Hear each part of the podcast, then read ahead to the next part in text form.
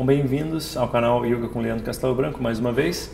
Uh, seguindo com a nossa sequência de vídeos. Então, quem ouviu ontem, está no ar já a nossa reflexão, três minutinhos, sobre sons e o silêncio. Muito interessante, para quem nunca pensou sobre isso. E hoje a gente, eu trago mais um mantra para a gente explorar na nossa sequência aí de... Uh, reflexões e, e entendimento mais profundo sobre os mantras e cânticos da tradição. E hoje eu trouxe um que é bem bonitinho, muito profundo em seu significado, é muito representativo de como que o yoga pensa essa realidade que a gente vive, apesar de que ele não é tão, tão conhecido assim. Uh, então vamos a ele e depois eu sigo na explicação.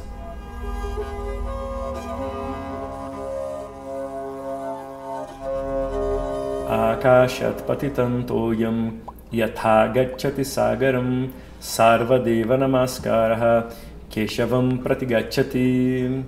Então, ele não é tão fácil de repetir. Muita gente pede aí para eu escrever os mantras, né? E sempre que eu posso, eu cumpro isso.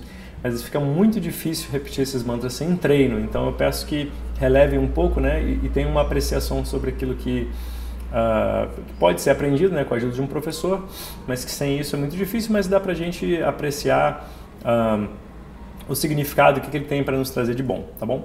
Então esse diz assim, Akashat patitam toyam, uh, yatha, né, que vem logo depois. É, da mesma forma que Akashat patitam toyam, a água, toyam, cai da onde? A Akasha, do céu. Então da mesma forma que a água que cai do céu, yatha gacchati sagaram. Gacchati, vai. Um dos primeiros verbos que se aprende em sânscrito, né? Gacchati, vai. Então, da mesma forma que essas águas que caem do céu, né? Ou seja, a chuva, vai toda para onde? Sagaram, vai para o oceano. É, então, yatha gacchati sagaram. Sarva deva namaskaraha. Todas os namaskaras, todas as, as, as homenagens prestadas aos devas vão para quem? O que, que acontece com ela? Sarva deva namaskaraha keshavam pratigacchati. Elas vão todas para Krishna. Juntando tudo assim, da mesma forma que todas as águas fluem para o oceano, todas as preces feitas para os devas, ou seja, Shiva, Parvati, Durga, é, Ganesha e tudo mais, todas elas fluem para quem? Keshava, que é o nome de Krishna. Esse é um mantra muito bonito porque ele, ele né, na profundidade dele, porque ele explica para a gente... Ele explicita pra gente como que é a visão do yoga e, portanto, do hinduísmo também da realidade, que ao mesmo tempo abraça o múltiplo e o único. Ah, da mesma forma que a gente vê, né, num polvo ele tem oito tentáculos, a gente não pode dizer que tem oito polvos só porque tem oito tentáculos. Não, tem um polvo com oito tentáculos. Da mesma forma, é, somente existe a unidade, é, mas através do múltiplo existe a apreciação dessa unidade. Quando a gente faz, portanto, é, a gente aprecia, né, aspectos dela através de Shiva, né, a destruição, através de Indra, o relâmpago, Ganesha, remoção dos obstáculos, a gente está fazendo uma apreciação de elementos dessa unidade.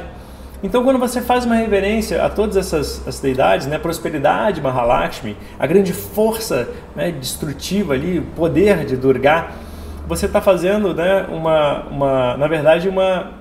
uma ponte, né? Você está usando essa como uma ponte para reverenciar aquilo que na verdade não tem forma nenhuma e ao mesmo tempo é todas as formas. Aquele que não tem nome nenhum, aquele barra aquela, barra aquilo, que não tem nome nenhum, não tem personalidade e ao mesmo tempo é todas as personalidades. Ah, e esse mantra, ele, ele explicita essa relação, né? E a visão que o yoga deve ter. É, e é sempre difícil muitos textos são, serem entendidos porque eles dançam entre essas duas realidades. O relativo, onde a gente tem esse monte de coisa, e o absoluto, onde a gente tem somente a unidade. E como essas, essas duas coisas elas se entrelaçam, é que é a beleza do cosmos, é a beleza do universo, que é então explicitada nesse pequeno cântico muito bonitinho. Da mesma forma que todas as águas acabam fluindo para o oceano, todas as preces feitas aos devas fluem para a unidade. Então, bem legal. Queria saber a sua opinião e, de novo, pedir as sugestões, né? Essas foram muito legais até agora, fiz vários mantras a partir de sugestões. Uh, alguns eu não pude, porque são muito grandes, muito gigantes, né? Uma vez pediram Hanuman Chialissa, que é um mantra muito gigante, e nem mesmo em sânscrito é, então não vou entender, ele é em hindi. Então não pude cumprir essa, essa, esse pedido, tá bom? Mas fora isso, continua mandando que tá super legal. Deixa aí embaixo seu comentário, sua sugestão ou...